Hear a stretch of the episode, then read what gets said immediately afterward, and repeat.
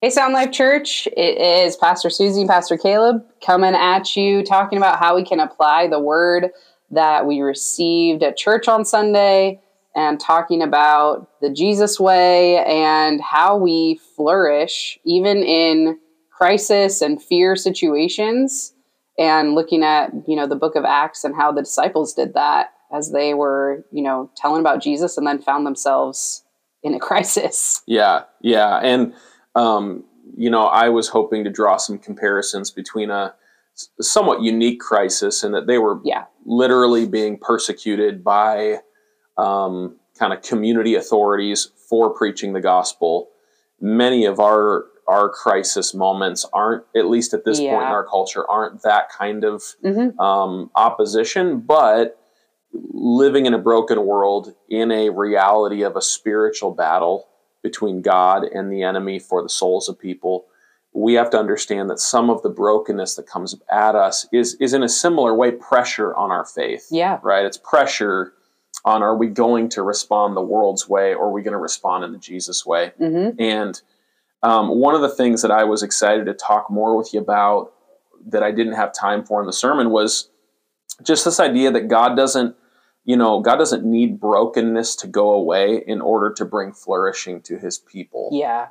And that is a really hard thing for us to say yes and amen to, mm-hmm. right? We're like, yeah. but I want the brokenness to go away. like we, and we should. Yeah. And, and I think that God does too, but he recognizes that there is a benefit to us navigating some pain and mm-hmm. navigating some crisis. And there's a, there's a strengthening and a blessing that happens in us or to us through that process.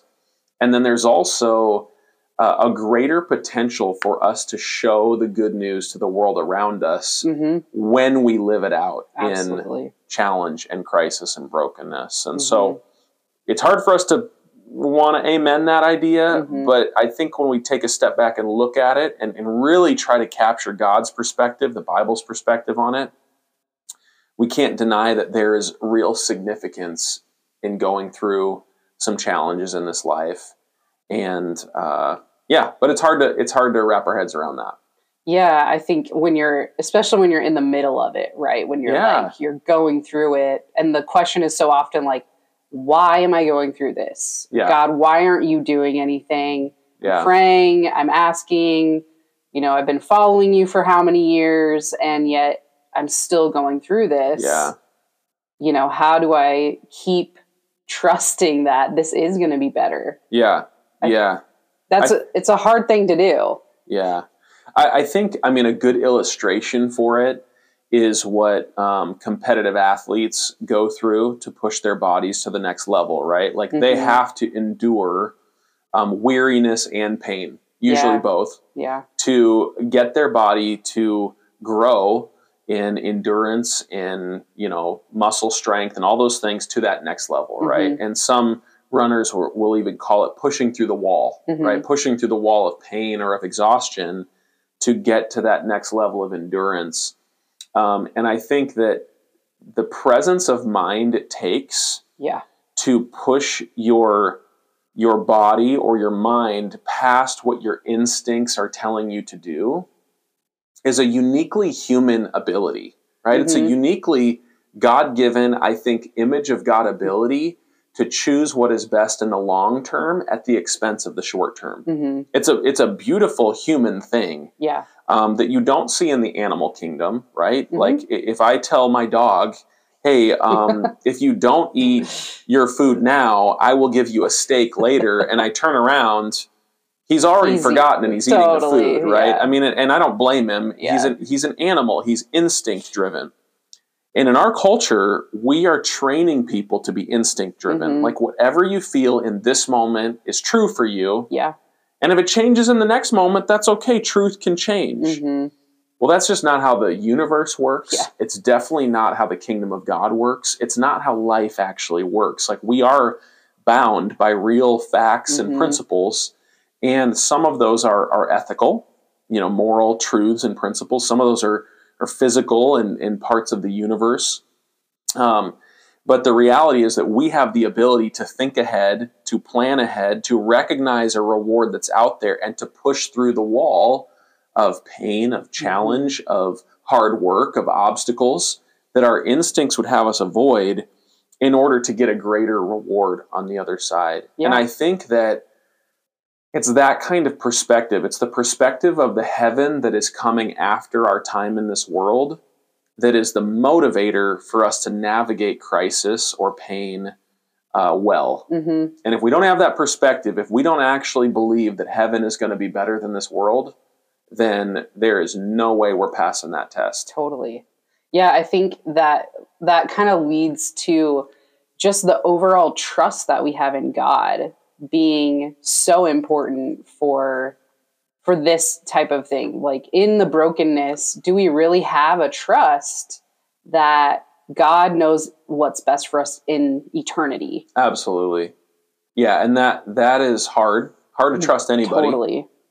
Um, at times hard to trust god. He has a really good track record obviously in history and scripture in church history and, and people we know and often in our own lives after we've walked with him but still hard to overcome those instincts and trust mm-hmm.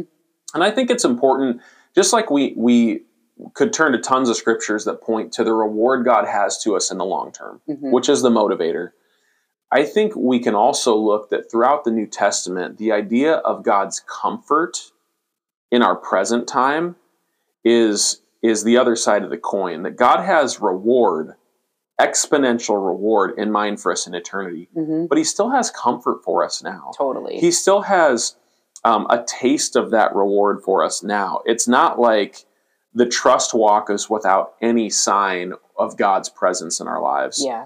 It's actually the opposite. We have a real good sense of the Holy Spirit being with us, reminding us of truths that matter um, giving us strength to persevere in trial, comforting us when we are grieved, as we should be, mm-hmm. by some of the crises that we face. Yeah.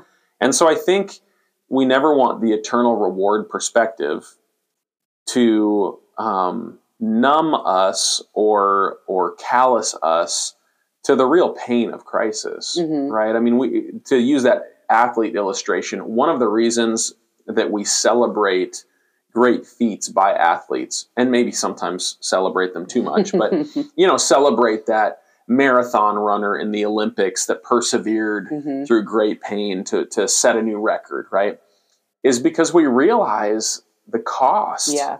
to get there mm-hmm. and we don't minimize the cost we actually celebrate the victory even more because of the cost yeah. and i think that the holy spirit walks beside us to say hey i understand the cost yeah like the cost is not small mm-hmm. and it's going to be worth it but god doesn't minimize our pain mm-hmm. he actually makes it meaningful in eternity and i think that's an important for, thing for us to realize is that we have god's empathy we have god's sympathy jesus understands our suffering um, even as he coaches us to push through it mm-hmm. so those two things the eternal reward perspective but also God's comforting presence in our current circumstances are the two pieces that I think allow us to actually flourish in circumstances that would otherwise crush us. Yeah, absolutely. I like that perspective. I mean, that's something that I've seen in my own life, you know, walking through probably the biggest crisis I've ever had was losing my mom about five sure. years ago. Yeah. And, you know, having, you know, come out of it five years later, I can see how God used that and worked wow. through that, even though it was incredibly painful, um, you know, and still is. But that has developed what the New Testament talks about. It has developed endurance, it's developed character within me mm. because I got to walk through that with God. Yeah. You know, He got to do some things in me that uh, wouldn't have otherwise happened, you know, without wow. that crisis. And yeah, do I still have questions about it? Sure, sure. but you're like, God, I see you still at work. And yeah. so I trust you yeah. that I'll get some answers in eternity that I don't have now. Yeah. But I still see blessings now, even yeah. from that. Yeah. Yeah. I it's it can feel trite if we say it in the wrong moment or the yeah. wrong way. But I think we would all choose to spend eternity with our loved ones um, over having the exact amount of years in this life, but knowing that's all we get. Sure. We, we would choose that Yeah. long term, Yeah. uh, uh, nonstop time with them hmm over a few more years in this finite time with them.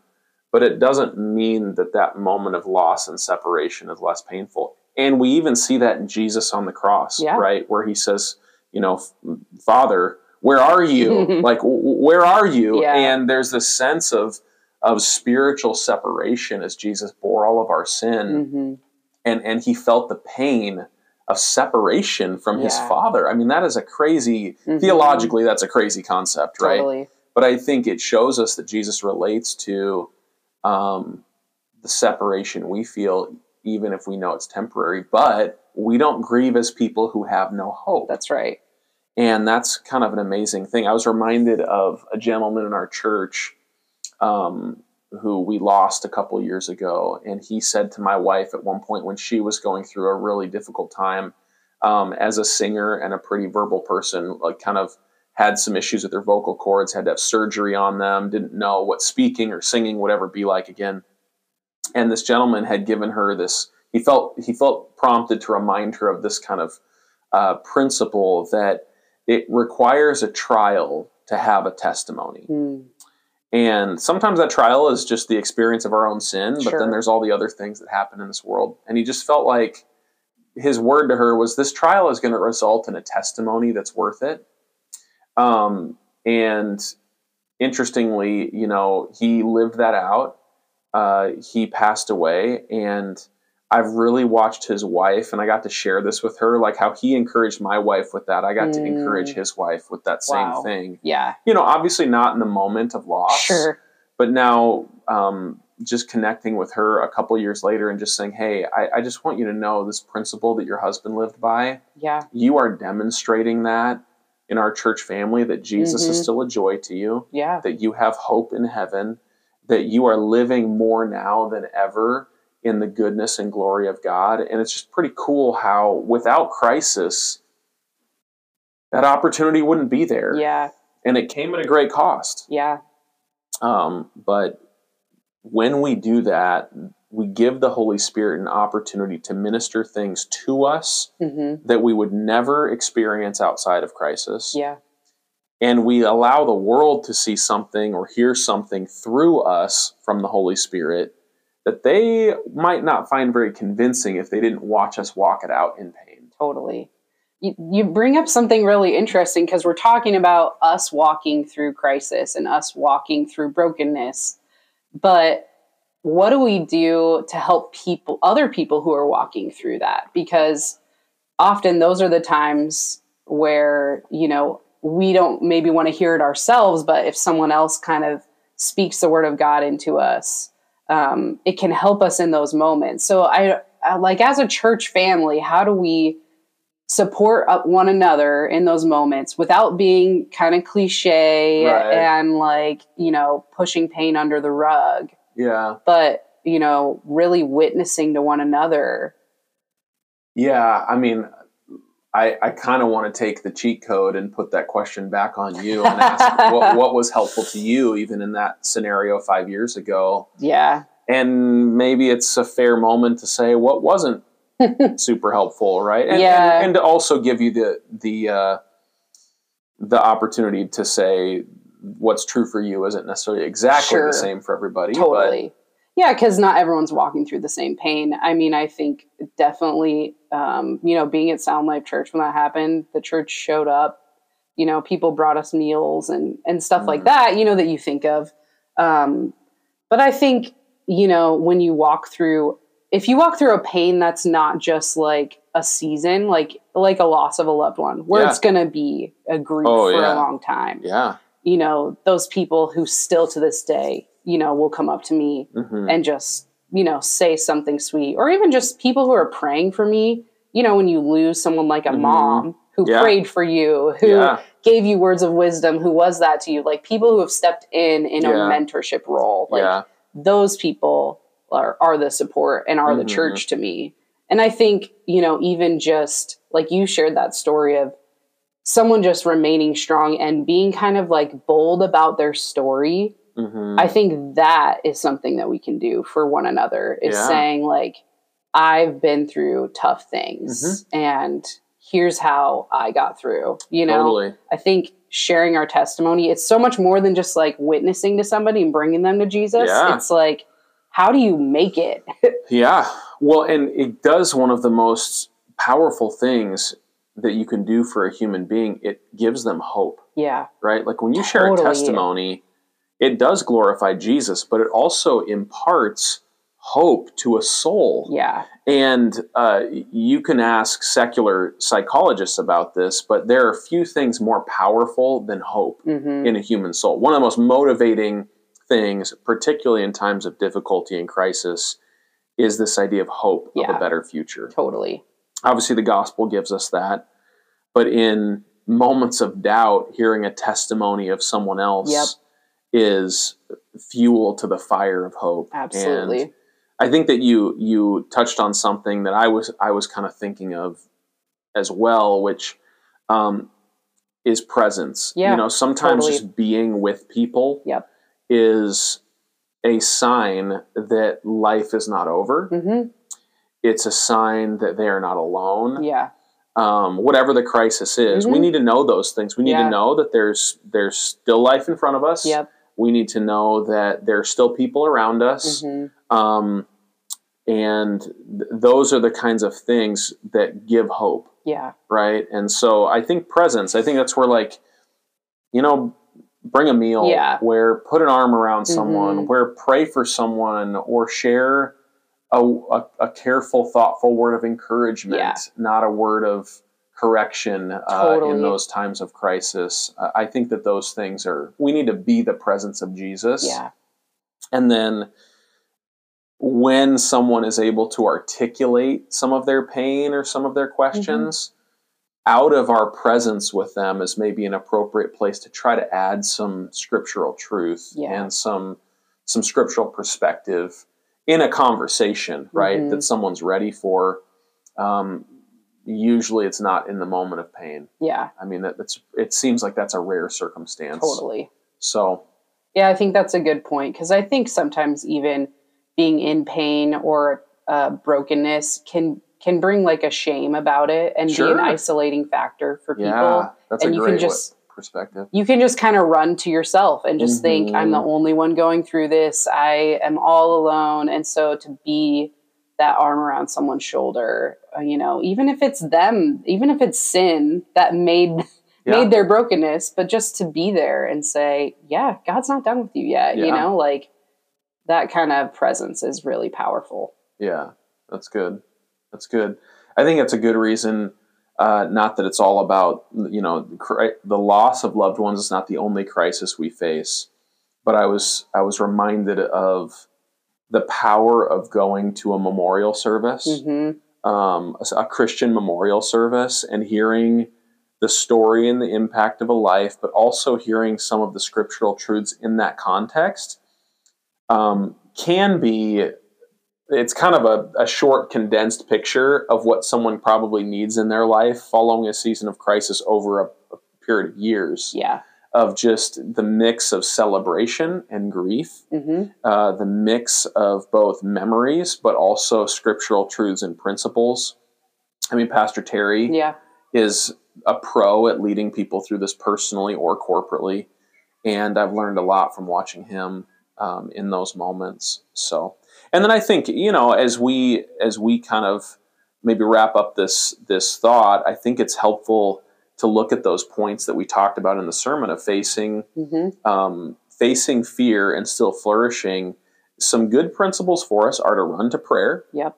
and prayer can look like a lot of things in crisis. I often encourage people start with your feelings. Yeah. start by praying your emotions and move it to praying scripture. Yeah. right? You see that in psalms all the Oh, time. David prays god where the heck are you Yeah. everybody's against me my life is horrible and by the end of the psalm he's like but you're still god Yep. and you've made your promises to me and everything's going to work out okay it just to me most of the psalms follow a pattern similar to that hmm and i know there's exceptions to that rule but I think it's okay for our prayers to follow that. We want to move from emotion to scripture. Yeah.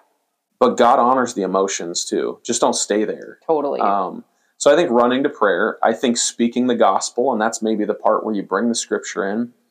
Um, I mentioned yesterday, sometimes you need to speak the gospel to the mirror. Totally. Um, meaning that sometimes I need to be reminded that Jesus forgave me, that he died for me, that he loves me, that he rose from the dead, that this isn't the end of the story, and that I'm living and and working for something that matters even when it hurts. Mm-hmm. Um, I think that we could do ourselves a favor if at least once a week we took some time to kind of preach the gospel to ourselves. Yeah. I think we'd live a little differently. Totally. Um, so I think speaking the gospel to ourselves, and then obviously to the people around us, wherever there's opportunity, um, and then that loving with abandon is such a healthy way to step outside of ourselves. And I'd love to kind of end this podcast just talking a little more about that Mhm. because I think sometimes in our, particularly in our culture, very individualistic culture, uh, loving others with kind of radical abandon is hard. Yeah. We are taught boundaries with others Yeah. and um, no boundaries for self. hmm yeah. And really, the gospel teaches us you probably need to put some boundaries on yourself Yeah. and maybe remove some of the walls you've put up between you and loving other people. hmm So, uh, I kind of explained a little bit about what loving with abandon means to me. I'm curious, did you have any thoughts on where you've seen that, what that looks like? Um, what is what what does Scripture teach us about loving other people in a very Christ-like kind of radical way? Yeah. I think, I mean, I think the idea of like hospitality is all over scripture of just being people who just are welcoming people into your life, you know, and not, like you said, kind of not holding back with Sure. that. Um, obviously, there's, you know, wisdom in ways that we open our homes or, you know, open ourselves up even. But, um, you know, just being people who are like, man, open about Mhm. our, you know, our time and our energy. Just like, yeah, come along, see what it's like Mhm. to live like Jesus. You Yeah. know, like see what it's like to follow Him, um, and just to like generosity. I think that's a big thing. Is just thinking of others, even in just the how you um, how you use your money and how you um, are think of other people with gifts and with um, you know just sharing like sharing paying for people's meals like i don't know all Yeah. that that kind of like tangible stuff Yeah. shows love I've been hit at times uh, in my journey as a Christian by certain Christians who are crazy generous with their belongings. yeah Um, you know, we were at someone's house once and Jeanette just commented on like a vase on someone's table, like, man, that, that's a beautiful vase. Where do you find that? And later that night after dinner, when we were getting ready to go home, um, the lady just brought it to Jeanette. She's like, hey, I want you to have this. yeah And just like things like that are kind of shocking, right? Yeah. You're like, wait, well, I was just complimenting like a nice piece on your table, and Yeah. now you're giving it to me. Yeah. Or like, wow. Or, um, you know, there there have been obviously times where Christians are giving coats and shoes Mhm. away to people that don't have good ones. I Yeah. think that there's things like that in our society. It's interesting because some of the needs in our society are have gotten weird between government assistance and so Mhm. many different nonprofit programs and people feel weird about Yeah. kind of shopping those programs so i think that there's there's wisdom in it but i also think within your own community of relationships looking for ways to be generous yeah. is a really good habit. Hmm if you don't have relationship and you you feel a check in your spirit of like maybe this is is this a weird situation? Is somebody taking advantage of something? That's fine. Then then don't feel pressure yeah. but look for opportunities in in meaningful ways to just give away yeah.